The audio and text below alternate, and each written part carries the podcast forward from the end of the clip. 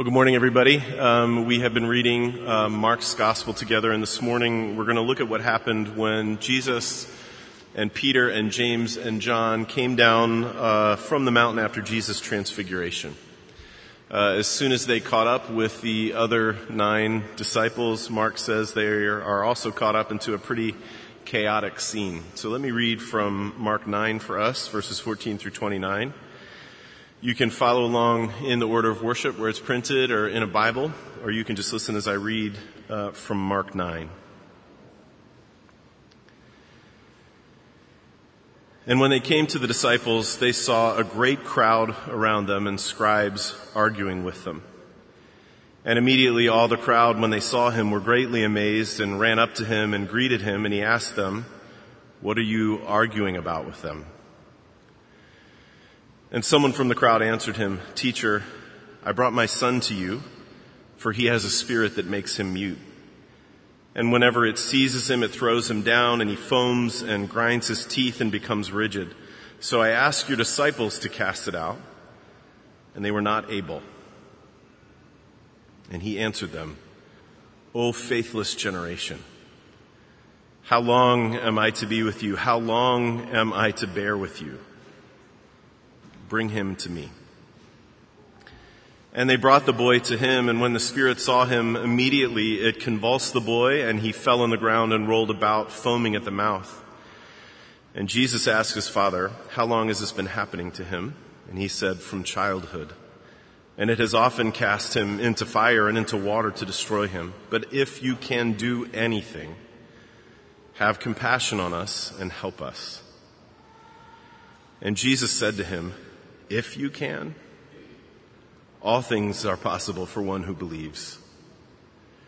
Immediately the father of the child cried out and said, I believe. Help my unbelief. And when Jesus saw that a crowd came running together, he rebuked the unclean spirit, saying to it, You mute and deaf spirit, I command you, come out of him and never enter him again. And after crying out and convulsing him terribly, it came out, and the boy was like a corpse, so that most of them said, He is dead.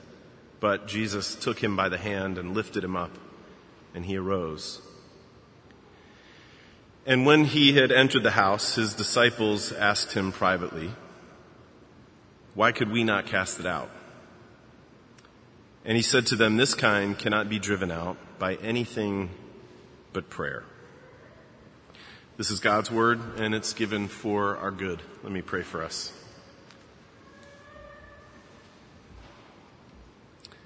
Father, we thank you for this word um, that we've read and heard together, and as we always do, we pray that by your Spirit you would make this written word point us to the word that bears our flesh right now that you would point us to our elder brother Jesus, who is sitting at your right hand praying for us right now.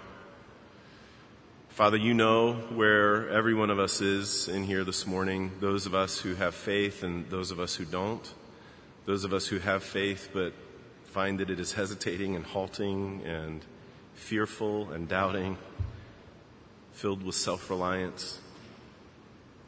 So, Father, we ask that you would meet every one of us in, in precisely the place where we are, that you would teach us by your Holy Spirit, that we would see Jesus' grace and be changed. And we ask it in his name. Amen. Well, I uh, am not that strong in math. Uh, I never have been. Um, the, the world of numbers, which I know um, makes precise perfect logical sense to some of you probably and to many people has always seemed a world that is impenetrable and almost magical to me. Not really strong at math. I mean, I'm not helpless. I can, uh, I can split the bill at a restaurant, um, but only if there's two of us. If there's more than two, I have to call in reserves.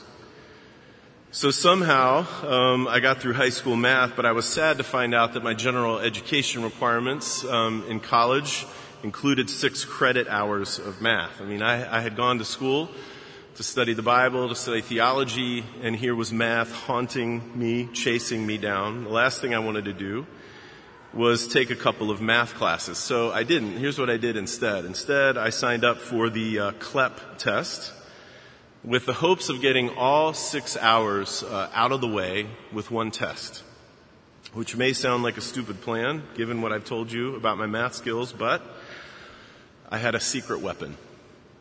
I had a test prep book called Cracking the CLEP. It is uh, still in print, I'm happy to say, and the section in this book on the math CLEP, CLEP test was genius because it focused not on math, but solely on beating the test. On a multiple choice exam, um, which is what the CLEP math test is, the answer is, of course, always in front of you. And so this book, instead of teaching me the math that I needed to know, taught me a technique for plugging the variables in from all of those answers into the question until one of them worked. And this technique worked on the majority of the questions on the exam. So boom, six credit hours of math done in one afternoon. Could not have been happier, saved me a bunch of time and a bunch of money. But of course, it's painfully obvious that it didn't do anything at all to help me with math. So I remember telling myself that as my girls went through school, um, I would relearn math alongside them as they did their homework and as I helped them with their homework. I was really hopeful for that resolve, but even that has fallen flat. Two of the three of them have already passed me by. The fifth grader's about to pass me by. And it should be no surprise because that silly little technique that I learned to beat a test is not in any way helpful in real life. And I think that something similar is going on with the disciples in the story that we just read together. Jesus' deliverance of that boy that day happens precisely because the disciples cannot deliver him. Jesus is gone from them. He's up on the mountain and this man brings his son to them and it is their chance to, to shine. But really, whatever they have brought that day was not enough. Their little techniques, whatever they were, were not enough because those techniques had nothing to do with the thing that really mattered. And this is a story about the thing that really matters in real life. It is a story about faith. Faith in place of fear and confusion and self doubt and self reliance. It's a story about faith, so it's a story for every one of us in here this morning, I think. So Mark ties this story in seamlessly with the story of the Transfiguration, which Pastor Dan walked all of us through last week. That had been a pretty amazing experience for the disciples who were there, Peter and James and John.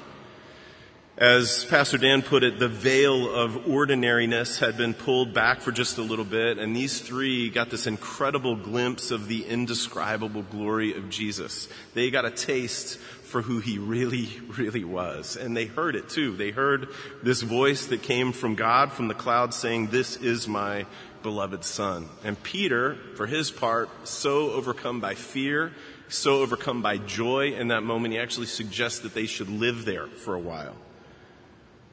And so now our story begins through the eyes of Peter and James and John and Jesus as they come down from the mountain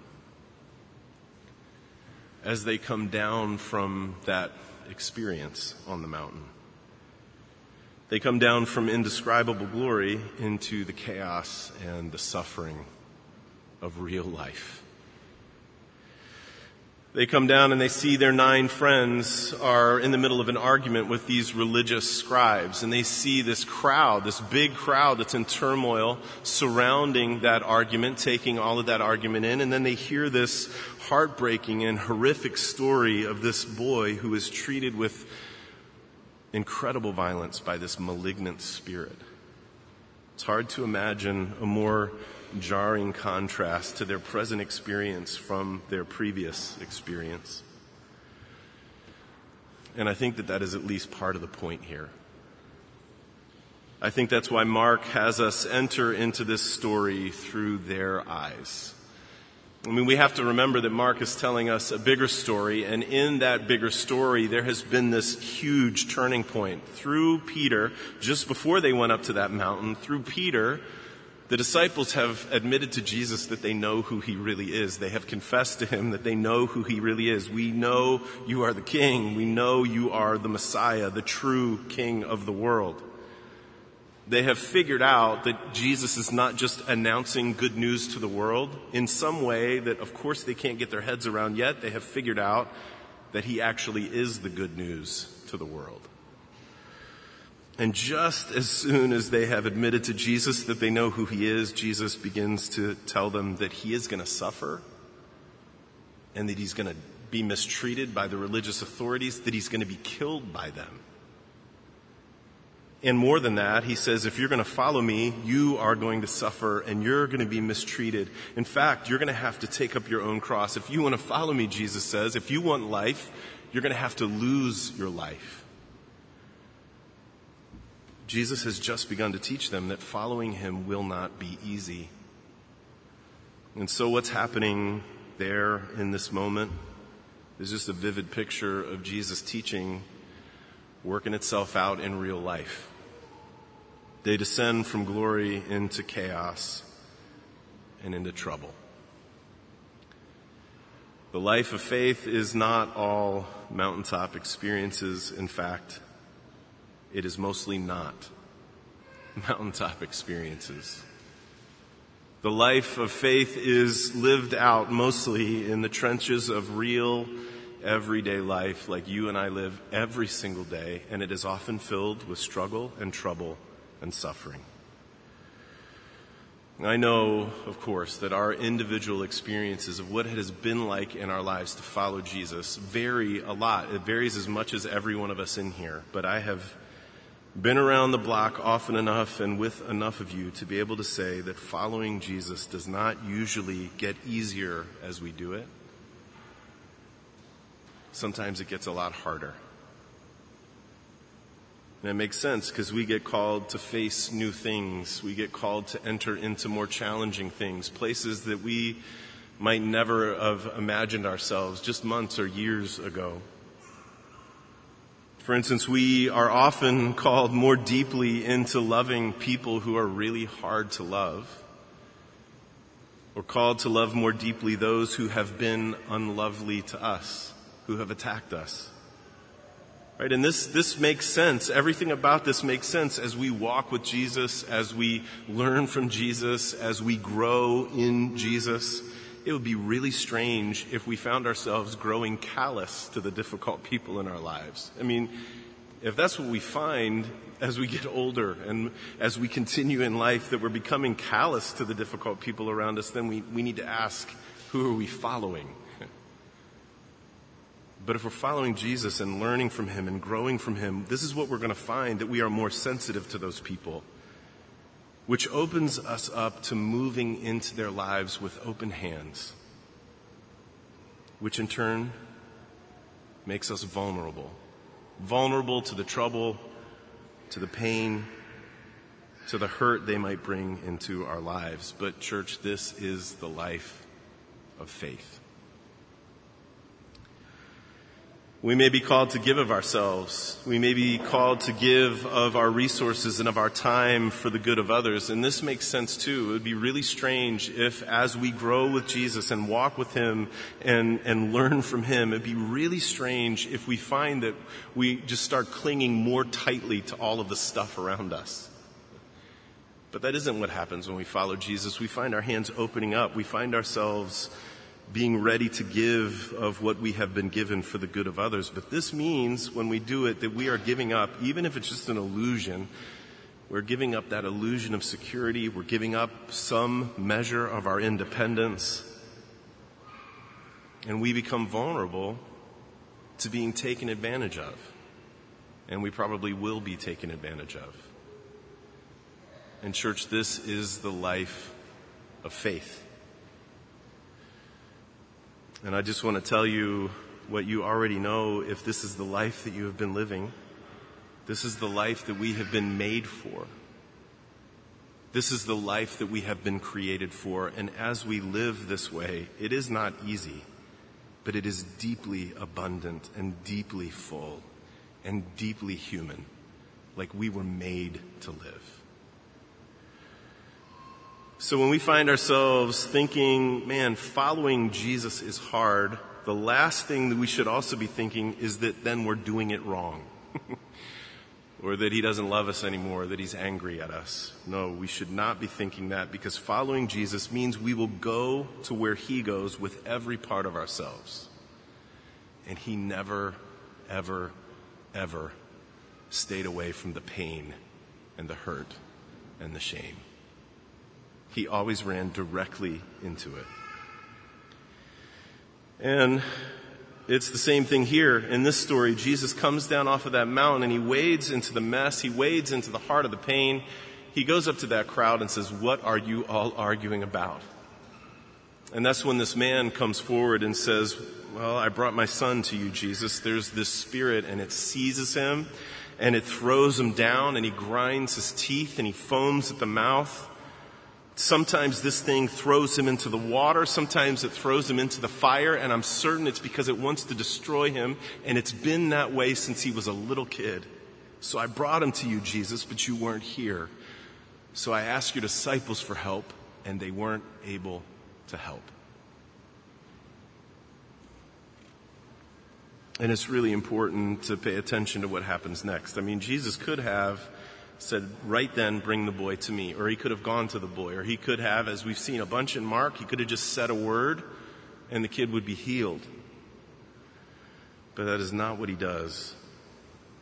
Instead, Jesus shifts the entire weight of that moment.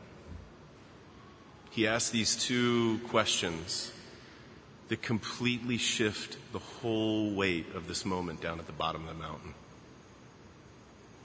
He says, Oh, faithless generation, how long am I to be with you? How long am I to bear with you? Faithless generation. And then he asked the boy to be brought to him. So Jesus wants to make it clear this moment, this moment that's happening right now, this is not about arguing over who has the power or who doesn't have the power to do this thing this moment that's happening right here and right now, it's not even about this incredible deliverance that is about to happen for this boy. This moment is about faith. This moment is about the nature of our faith. This moment is about the object of our faith. Now, if you read what the scholars and the commentators have to say about this part of the story, you'll see that they're pretty up in the air over who Jesus is directing these little questions to. Is he saying that the crowds and the scribes were faithless? Is he saying the disciples are faithless? Is he saying everybody around him is faithless? Well, I think that it is at the very least about the disciples. And we'll come back to that because Jesus comes back to that. But for now, the point is that Jesus has moved faith, eh, or the lack of it, to the central place in this story. And that becomes very clear after the boy is brought to Jesus. This spirit sees Jesus and begins to convulse this boy and while his son is writhing around in his feet in distress, the father says to Jesus, If you can do anything, have compassion on us and help us. Now, this man obviously had more than a passing sense that Jesus could have helped. I, I don't think that he doubts for a minute Jesus' compassion. I don't think he doubts for a minute Jesus' desire to help. I mean, that's why he brought his son to Jesus and to the disciples in the first place. But now, now he has seen the disciples try and fail. And so now he is suspicious about Jesus' ability to help. I don't know if you can do this, Jesus. And it is this wavering, it is this uncertainty, it is this shadowy place between our belief and our unbelief, between our faith and our fear. It is this little space that's all that Jesus needs. he jumps into that little space with both feet, if you can, Jesus says.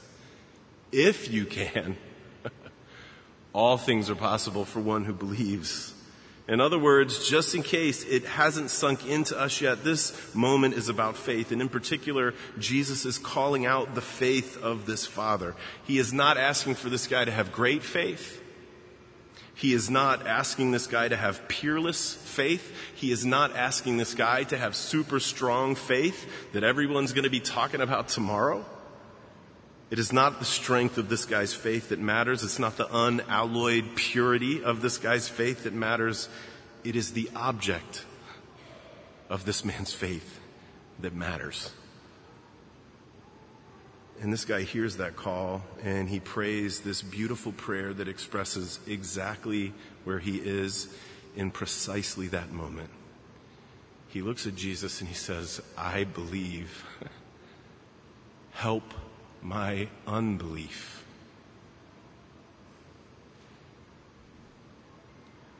I have faith, Jesus, but it is fragile and it's small.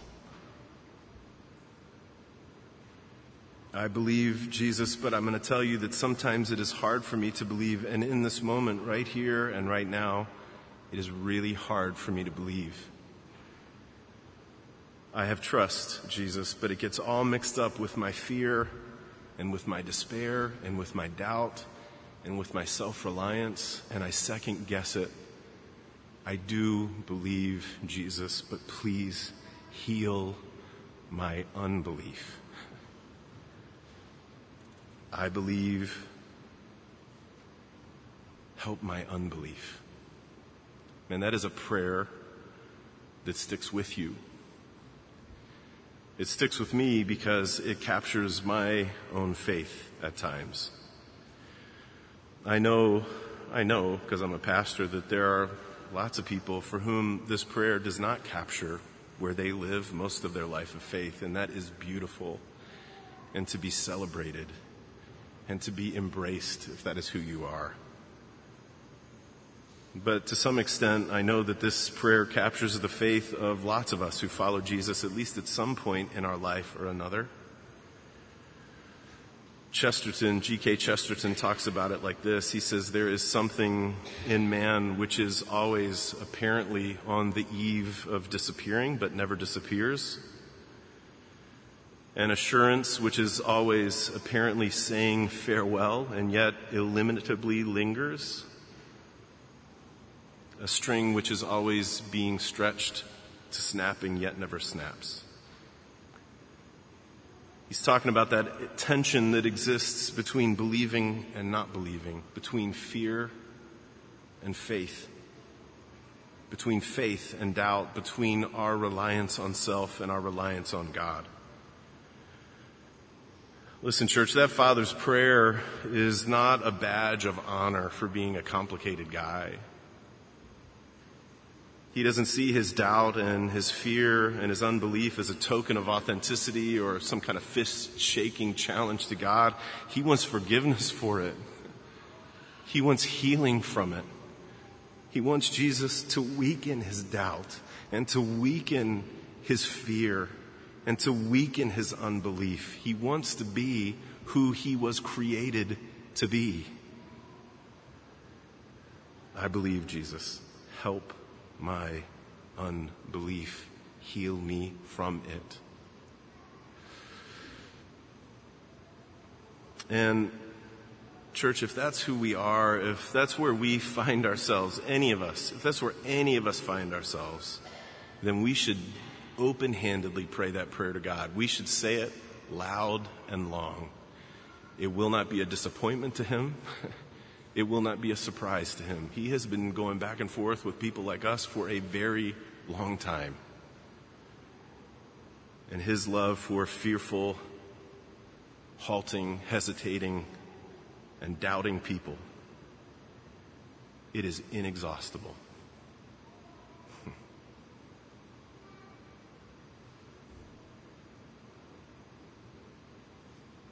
He is always jumping into that thin space in our lives with both feet. He is always calling out our faith. He is always saying to us, if you can, you haven't seen anything yet.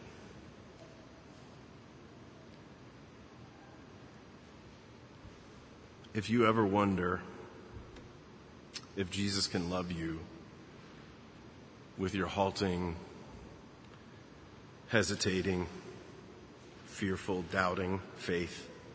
If you ever wonder that Jesus could love you, then I'm just telling you, look again to his cross and know again he loves you. He would give anything to have, even you, in all of your weak or doubting or fearful faith.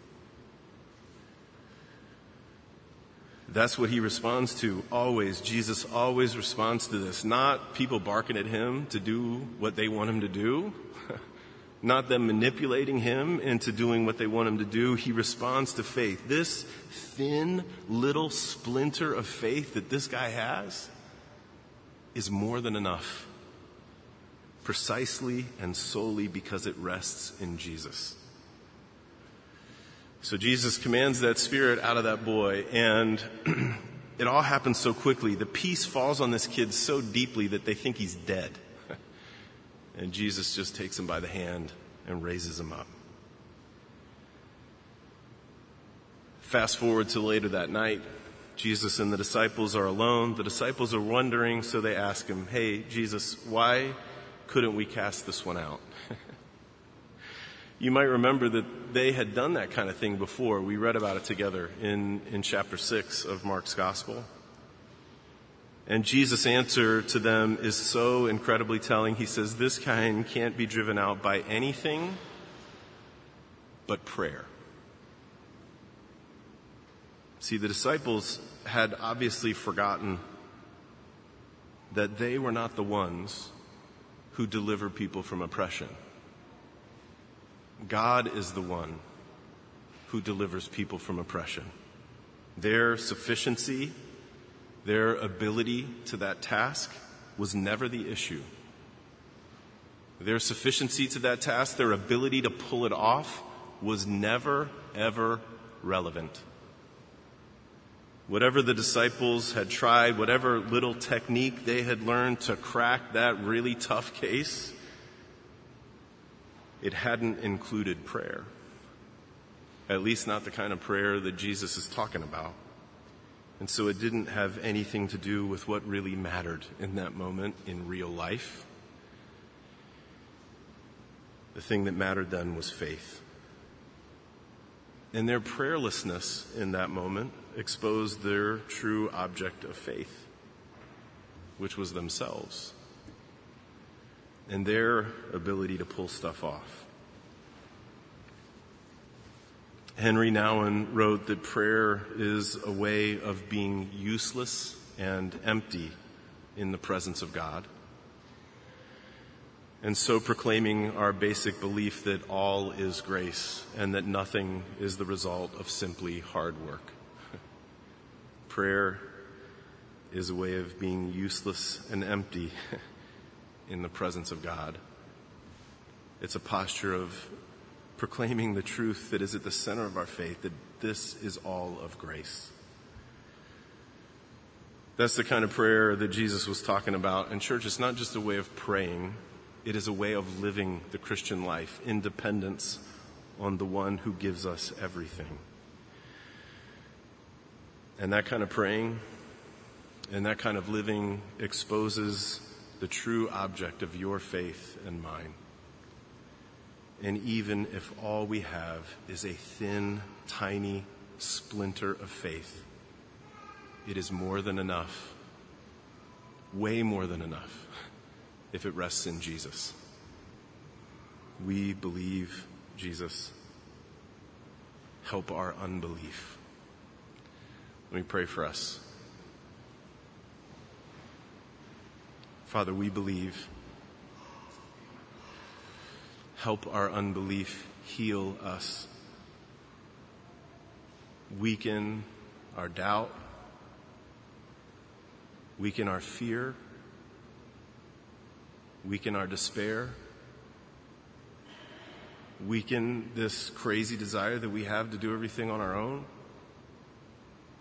Weaken that all in us so that we may rest in the true object, the only beautiful and unalloyed object of faith, your Son Jesus, who has given everything for us.